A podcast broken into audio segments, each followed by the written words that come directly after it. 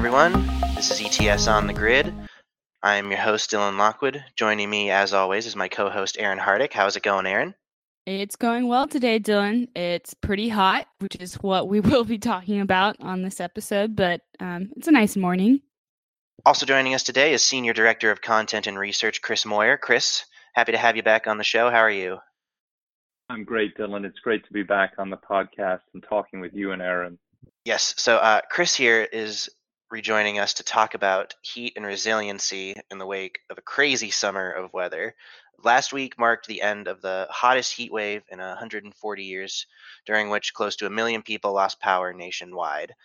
Uh, the exact numbers tend to vary from source to source. Now, obviously, the toll these sorts of intense weather events place on communities is often quite extensive from both a financial and a human perspective. But just looking at the, the strain on the grid, how would you say how would how would you both say the affected regions fared? Dylan, I think that by and large, the affected regions fared about as well as can be expected. And this was a global heat wave that progressed over a, a, multiple week period from the United States to Europe and, and ultimately to Japan and Northern Asia. So we've seen the impact on cities and on utilities and on people, most importantly, throughout the world. As you mentioned, hundreds of thousands of, of utility customers lost power.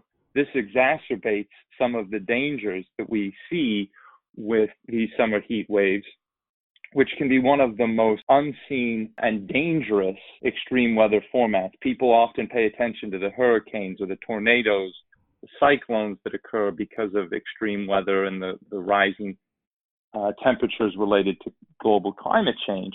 But heat waves they're really the silent killer because it, it takes some time for uh, st- statisticians to look at the expected number of deaths in a given window and how that might rise related to a heat wave. We've seen some pretty uh, aggressive uh, tactics used by cities around the world to, to combat this latest heat wave uh, and utilities as their partners to try to keep power on. Not everything was perfectly successful, but by and large, the response has been pretty good. Can this be a harbinger for uh, how we deal with future climate related heat events? Is, is the question. And the other thing to take into account, which I think a lot of folks or the general public doesn't realize, is when a heat wave like this comes, outages happen for a variety of reasons. It's not simply because the grid is just overwhelmed and outages happen because demand is too high. There are other things that can cause outages on the grid during a heat wave. Sometimes those are even planned outages. And so we saw that happen across the country. We can go into some specific numbers here. So in, in New York, about 50,000 people went without power.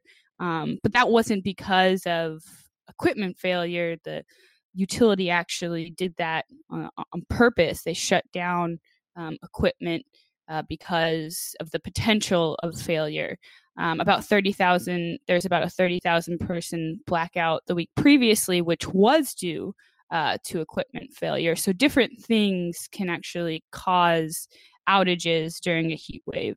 Exactly that, Erin. And heat waves are often associated with violent summer storms. And that was what ended up affecting so many customers in the Midwest and particularly Southeast Michigan. More than 900,000 customers between DTE and Consumers Energy lost power. And that was primarily not the heat, but the, the storms that uh, were associated with the heat wave. I, I mean, I mean, at that point, you kind of got to just feel bad for the utilities that there's so many different different aspects of this one weather event that that you have to take into account. Erin, just uh, expanding on what you just said, there's the planned shutdowns. There are other things that can cause the outages.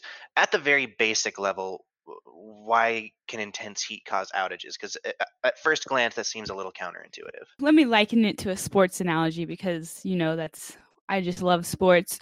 Dirk Nowitzki played the NBA, the 2011 uh, NBA Finals with a severe cold.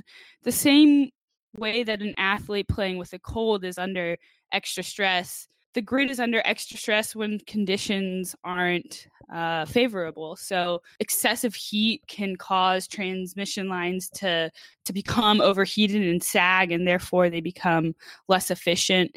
And we have to take into account that everybody knows that the grid is is pretty old, and there are old assets on there that need uh, consistent maintenance and repairs. And a lot of times, when utilities are expecting uh, weather events or like this large heat waves, they will have assets that are maybe under repair that they have to take out of um, repair and try to put them back on the grid so that they can equate for the rise in demand. And so those assets aren't necessarily operating um, under the best conditions that they could be. So these the heat can affect the efficiency of assets on the grid for for that reason because they're under more stress the conditions aren't favorable so things can things can break more easily um, they can stop working uh, so that that's pretty much why Dylan. That's a that's a very apt I mean, analogy. Is... Except this is a Ron Artest podcast.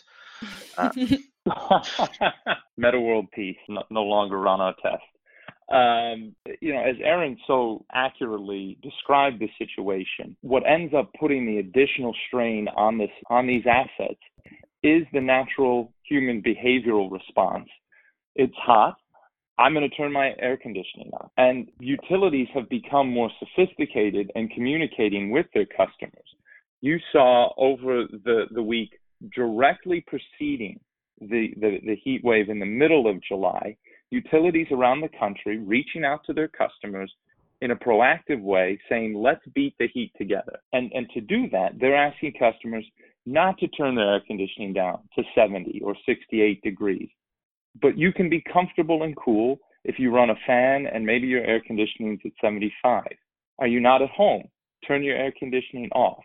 All of these things these subtle behavioral demand response initiatives that utilities were, were deploying helped to ensure, in, in, in, in my opinion, that, that the power outages were not as severe as might have as might have been in the past when you have 100 plus degree heat in the middle of the summer affecting more than 100 million people around the United States. I believe you had like grid operators who are sending out these public announcements. I know that PJM issued what they call, you know, a hot weather alert, essentially, you know, informing people that if you run your AC, you know, expect for a lot of people to be running their AC, so there can be outages. So if you don't need to run it, then don't run it. I heard, uh, I, I think I read that they also were going as far as saying cover vents, AC vents in rooms that you're not even using uh, to try to just limit that usage because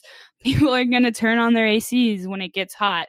So, whatever the utility can do to not deter customers, but inform customers of how their usage is going to affect the overall system. That was the best way for them to really be proactive about the situation.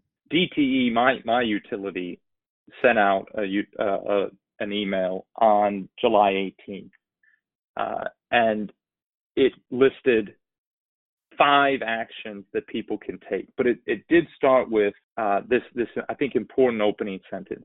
DTE wants you to remain safe and comfortable.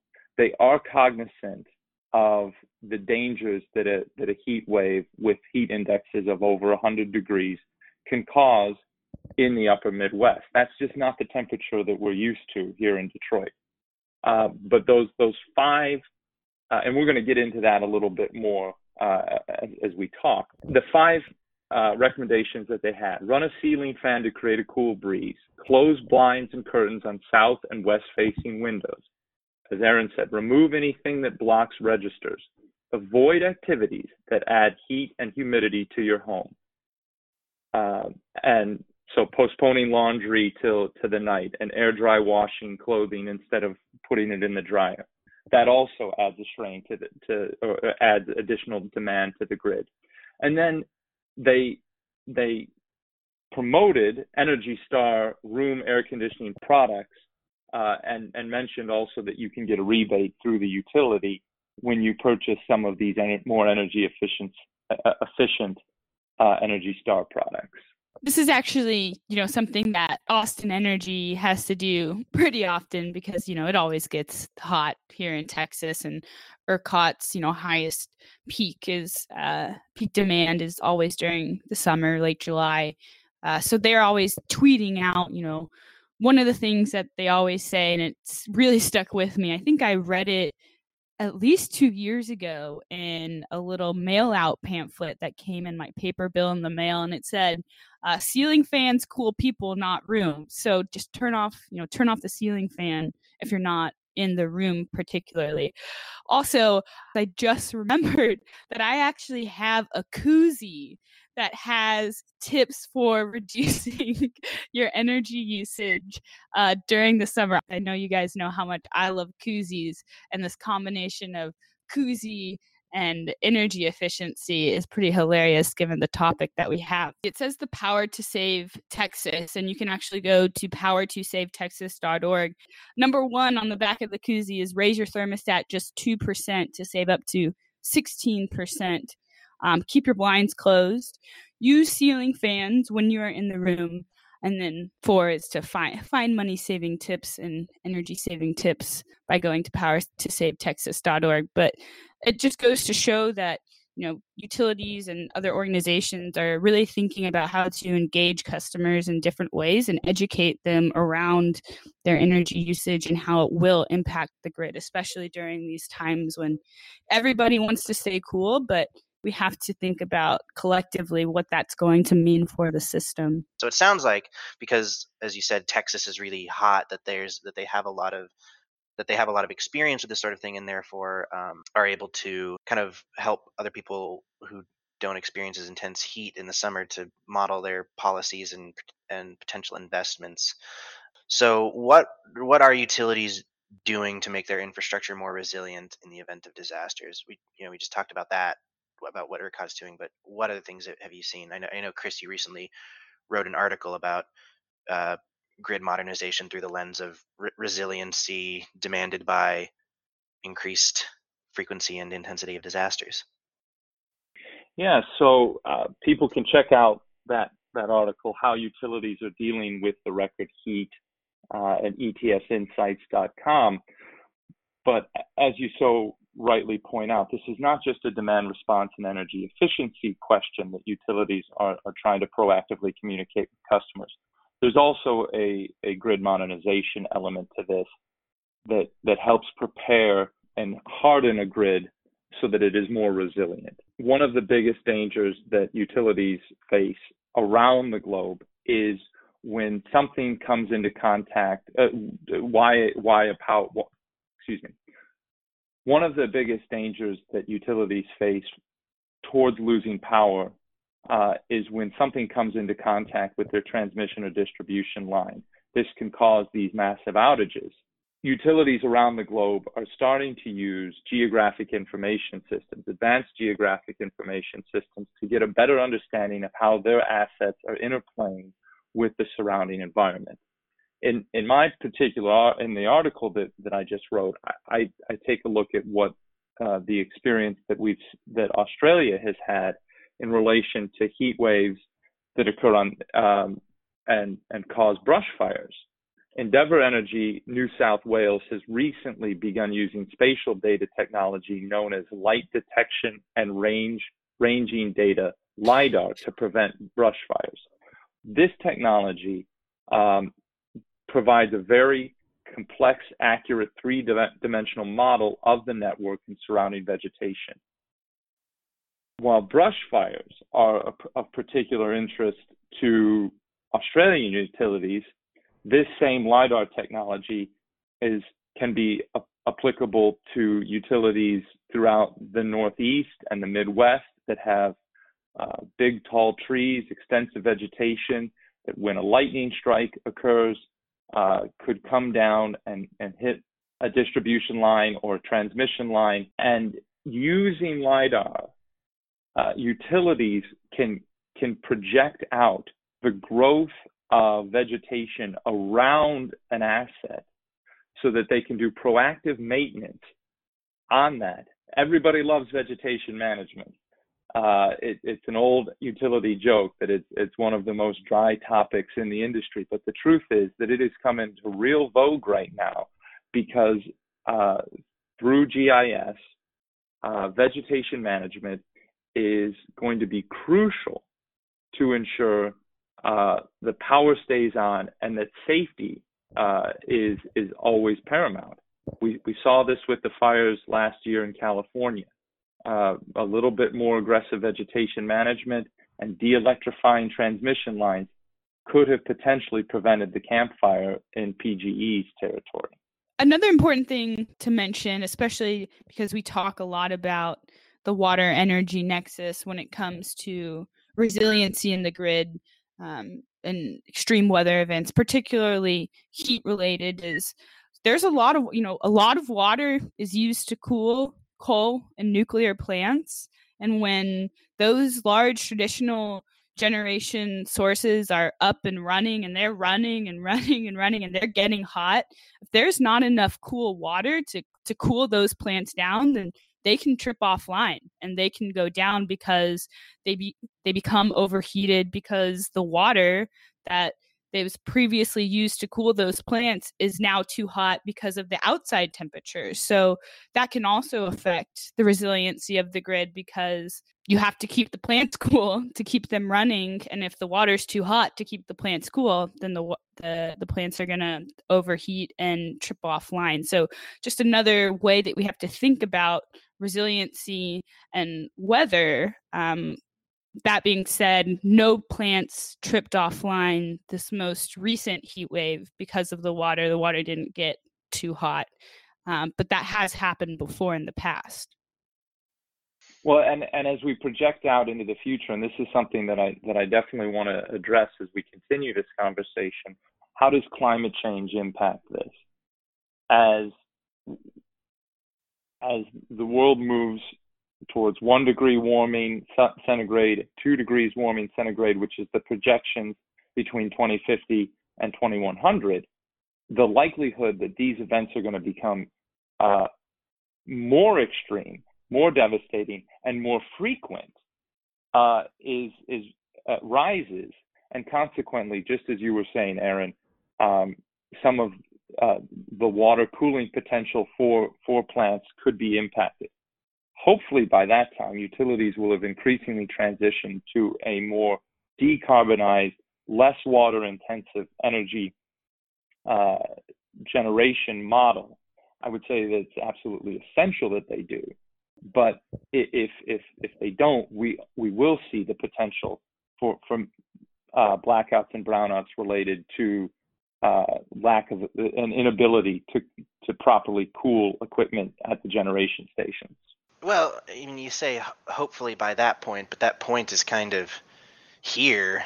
None of those plants were shut down during during this most recent heat wave, but those events are are happening and are going to continue to happen. So hopefully that we're we're sort of getting there. And uh, I guess that's the next question I wanted to ask was as these as these events become more regular and more intense can we look to this heat wave and the subsequent storms as a moment when we proved that the U.S. electric grid has a system for dealing with these events? Because, as you said, you know, the, the the damage was a lot better than it, it could have been, especially when compared to to uh, other recent natural disasters that had news cycles that lasted a long time. Well, it, it, but again, Dylan, the heat wave just progressed around around the world and and moved on to, to Europe during the middle of the week, and and TEPCO in Japan is dealing with it right now. So this is a global phenomenon, uh, and Europe has some different issues with how they uh, their grid handles heat waves. They they just don't have the penetration of HVAC units that the United States does, and so consequently the the demand on the grid doesn't rise as dramatically because people don't use air conditioning as frequently as as people in North America do. That being said, that causes significant health challenges to to Europe as a region uh, that we could also potentially eventually see in North America. Japan does have a slightly higher rate of of air conditioning units, and TEPCO has, has had to deal with this, um, is dealing with this now. But I, I, I think the broader point that you're trying to, to, to get at is, is how does climate change, how, how do utilities and cities, municipalities, regions, and, and governments deal with both sides of the, the extreme heat challenge? There's the the business side, there's the utility side of making sure the power stays on, the lights stay on, the the, the fans and the air conditioning units stay on. And then there's the, the health impact of climate change. And for many years, it's been said that we can't attribute any single weather event to the impact of climate change. But more and more, attribution science has started to, to become more possible with the increased data that we have. And attribution studies really started as far back as 2003 after the European heat wave that killed uh, thousands of people at that time.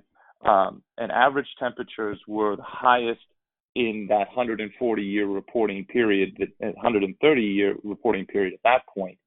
Uh, this re- most recent heat wave actually exceeded what we saw in 2003, but because of some better planning, we did not experience the, the number of deaths that were experienced in 2003.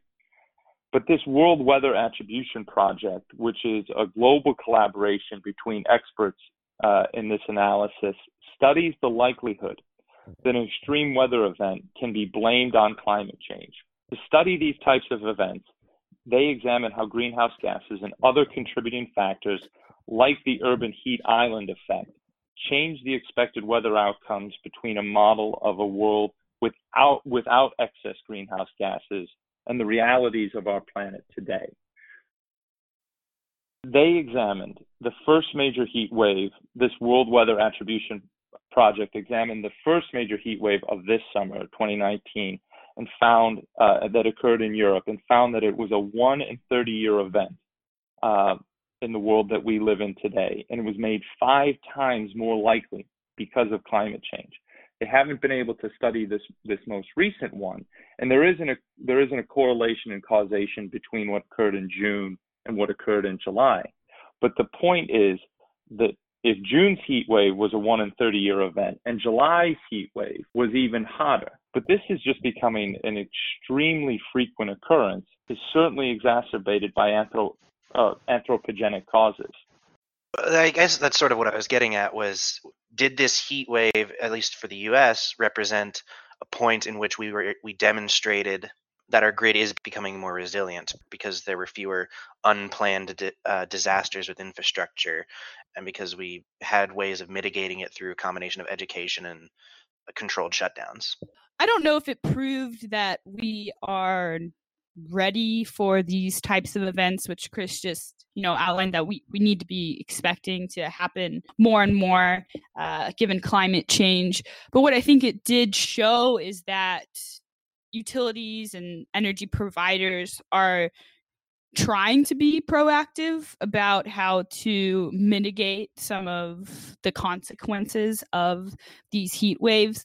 A lot of people, a lot of utilities and energy providers are taking different approaches for doing this. And to me, it was almost like people are saying, we're just going to try this, this, this, and this and kind of see what works. And for instance, you know, alerting the you know, alerting your service territory that increased AC usage may cause an outage. So, you know, don't use it. There were, I believe it was maybe in Chicago, someone can correct me if I'm wrong, but they also just deployed these diesel trucks um, that allowed the community to get clean water and power their phones, you know, uh, plug in appliances if they were experiencing an outage. So that's another way to kind of mitigate those risks. There are other, you know, regions that were trying different things. And so I think it just showed that utilities and energy providers are being more proactive, but I don't think it necessarily showed that we have the right solution for really dealing with these things. I think it just indicated that there's forward momentum, but not necessarily that a solution has been found. I would agree with that. And in terms of the, the the long answer that I just gave about the potential impact of climate change and how we study and examine heat waves, there, there's as much grid modernization as a utility can can put to harden and make the grid more resilient. Utilities and cities, governments in general need to be doing things that simultaneously move us towards a more decarbonized energy system. All the grid modernization and resiliency planning in the world is only going to get you so far if we're not also simultaneously tackling the symptomatic root causes that exacerbate extreme weather and extreme heat. And and this is when this is something that we discuss extensively at our City of the Future conferences. The the next one is in, at, at the end of February in San Antonio. We'll have another one in 2020 in, in Spokane uh, later in the year. But when we talk about this, it's the holistic approach with a people centric focus. Just the one final thing I want to I want to ask is uh, I, guess this is a little this is a little less technical and I guess a little more editorial, but isn't it kind of messed up that we're at this point where we're talking about this in this sort of banal regularity when things when it's like disasters and people's lives are on the line? You know as a happy ending to the podcast. And this is like that we're having to discuss dealing with climate change as a business prop as a, as a business case because it's just the reality that we live in now. So I guess there's no real question. I'm just depressed. Well, I mean, it's certainly unfortunate, Dylan. I mean, nobody wants to get punched in the face and then already be punched in the face when they realize they're getting punched in the face. I mean, that's kind of what it feels like, right? like it, something has to really happen to be like, oh no, we have to do something about this. And that is the situation that we have put ourselves in. So, yes, I mean, it's unfortunate and it stinks, but it is the reality of what we have to deal with. But there's, that's not saying that it's too late. Um, it's just saying that we really need to get on the ball and think about how this is going to affect our communities and what we can all do collectively to help mitigate some of the risks and not put ourselves and especially vulnerable populations at risk when these events do happen. Well, to our grandchildren listening 40 years from now, uh, we tried. Um, I, well, ho- thank I certainly hope we can say that. yeah. Thank you both for coming on, Chris. Uh, thanks for coming on and hashing this out with us. And you're in Michigan, so you you had to bear a lot of the brunt of, brunt of that heat wave and stormage. So good job making it through. Yep. Thank you, Dylan. It's been a pleasure being. It's been a pleasure talking with you and Erin today. Erin, thanks for being on. Thanks, Dylan. It's actually still pretty hot here in Austin. I'm a little I'm a little peeved. I was gone. I was out of Texas uh, the past week and a half, I was in Colorado where temperatures were pretty mild.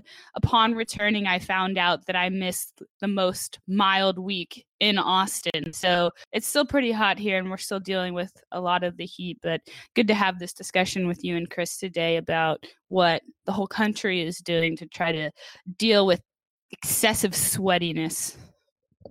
well, please stay hydrated. You can find our research and media at etsinsights.com. Uh, you can find us on social media at dy lockwood, at Erin Hardick, at Chris underscore Moyer thirteen, and at Zpryme underscore research. Uh, there's still time to register for the Solar Storage Fest in San Antonio, August 28th. Head over to ssfest.co. That's ssfest.co to learn more and to register. My name is Dylan, and we'll see you all next.